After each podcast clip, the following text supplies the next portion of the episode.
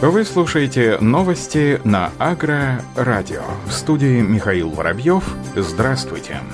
Подведены итоги третьего онлайн-бизнес-форума «Сады России СНГ-2020». Накануне завершился третий онлайн-бизнес-форум «Технические визиты и встречи Сады России и СНГ», организованный консалтинговой компанией «Восток Кэпитал». Организаторам форума не просто удалось собрать представителей ведущих крупнейших предприятий России, стран СНГ и стран Европы, но и организовать диалоги с целью решения основных проблем отрасли, встречи для установления контакта и плодотворной работы работы между предприятиями и поставщиками услуг, технические визиты для расширения границы обмена опытом с лидерами отрасли. В работе форума приняли участие более 300 руководителей ведущих предприятий промышленного садоводства, виноградарства и ягодоводства, агрохолдингов, инвесторов, представителей сервисных компаний. В ходе пленарного заседания подчеркивалось, что за период 2013-2019 годов площадь многолетних насаждений в России увеличилась на 96 6 тысяч гектаров, а Минсельхоз выделил более 19 миллиардов рублей на развитие отрасли. По указу президента Минсельхоз приложит все усилия, чтобы увеличить уровень отечественного производства плодов и ягод и преодолеть отставание уровня продовольственной безопасности. Ходе заседания были обозначены основные задачи для Минсельхоза на ближайшую перспективу. По словам участников форума, на сегодняшний день важно поддержать региональные структуры и наполнить их соответствующими финансовыми ресурсами для развития отрасли, продолжить систему послабления льготного кредитования, поддержать развитие интенсивного садоводства, разработать дорожную карту садоводства, привлечь иностранных инвесторов и создать условия для производства, необходимого для данной отрасли техники. В рамках дискуссии обсудили особенности закладки садов в различных регионах страны, подняли вопросы качества посадочного материала, оценили перспективы перехода садоводства России на интенсивной технологии и возможные проблемы. Участники дискуссии рассмотрели сорта входящие в реестр селекционных достижений и допущенные к использованию. Насыщенная деловая программа, технические визиты, а также неформальное бизнес-общение во время заранее согласованных онлайн-встреч один на один позволили гостям мероприятия завязать новое бизнес-знакомство и укрепить имеющиеся деловые связи. На форуме в течение трех дней было проведено более 150 онлайн-встреч тет-а-тет которые, безусловно, стали основой для длительного и взаимовыгодного сотрудничества участников мероприятия. Пятый юбилейный международный инвестиционный форум и выставка «Тепличные комплекса России СНГ-2020» пройдет 2-3 декабря этого года. Этот форум является престижной профессиональной международной площадкой для привлечения инвестиций в тепличную отрасль России. Здесь обсуждаются стратегии развития индустрии, идет обмен опыта между ключевыми игроками рынка и заключаются новые взаимовыгодные контракты. Форум пройдет при ежегодной поддержке Минсельхоза Российской Федерации. В нем примут участие инвесторы из стран СНГ и Европы, инициаторы инвестиционных тепличных проектов из всех регионов России, первые лица федеральных и региональных агрохолдингов, профильное министерство и ведомство России, главы регионов, руководители торговых сетей и сервисных компаний и другие.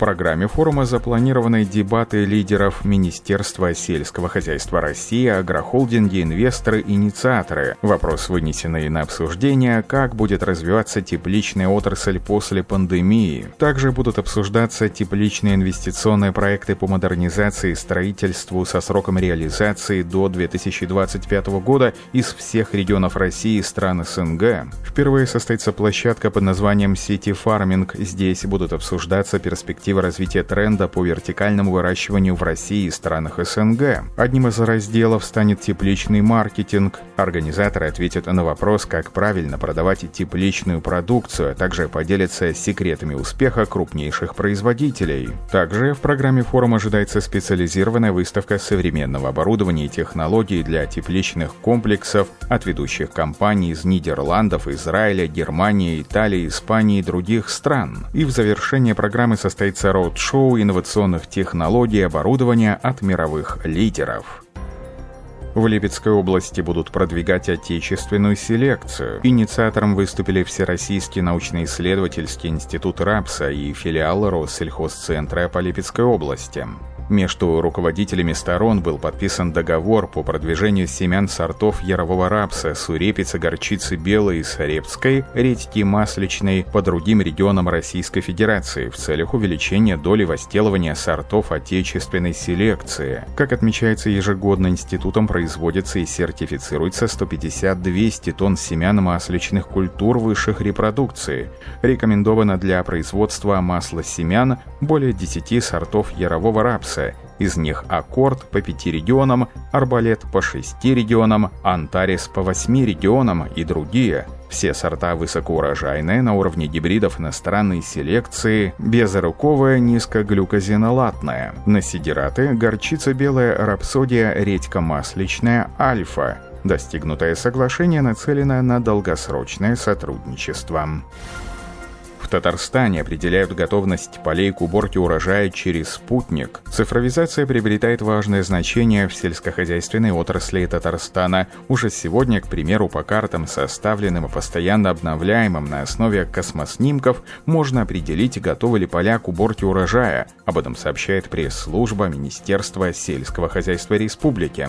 Генеральный директор регионального информационно-вычислительного центра Ниях Халиулин отметил, что это позволяет выводить выводить работу руководителей хозяйств и агрономов совершенно на новый уровень без дополнительных финансовых затрат. Сервис бесплатный, не нужно постоянно объезжать поля. Кроме того, спутниковый мониторинг позволяет увидеть все поле и проанализировать созревание урожая в разных его частях. При выездах зачастую возможно проверить только степень созревания на крайних участках, но не в середине полей. Кроме того, по анализу степени созревания различных полей на одном хозяйстве можно рационально распределить распределить парк техники и специалистов, задействованных в уборочной кампании.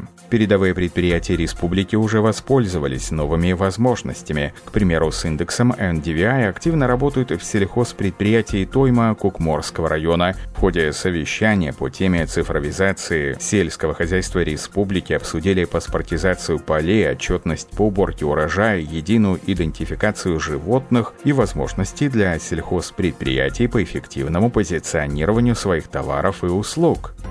Германия запускает масштабный экспериментальный проект по земледелию. Немецкий сельскохозяйственный торговый концерн Agravis Raiffeisen и Schmutzer Technik вместе с Amazon в текущем году запускает новое долгосрочное экспериментальное земледелие под названием Controlled Raw Farming или CRF – Три компании хотят представить новый метод земледелия для сельского хозяйства, в котором каждая растеневодческая мера осуществляется по отношению к фиксированному ряду. Видение CRF заключается в использовании ресурсов по требованию для получения разумных доходов и доходов в сочетании с максимальным вкладом в биоразнообразие. По данным компании, в испытаниях CRF сравниваются два разных способа интенсивности. Один из вариантов делает акцент на максимальной урожайности при низком низкой конкуренции со стороны сопутствующих растений. Во втором варианте акцент делается на биоразнообразии при снижении интенсивности внесения удобрений и защиты растений.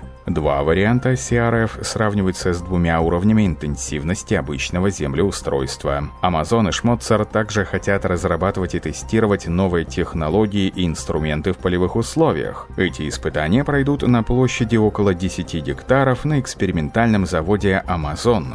На этом все. Оставайтесь с нами на глав агронома.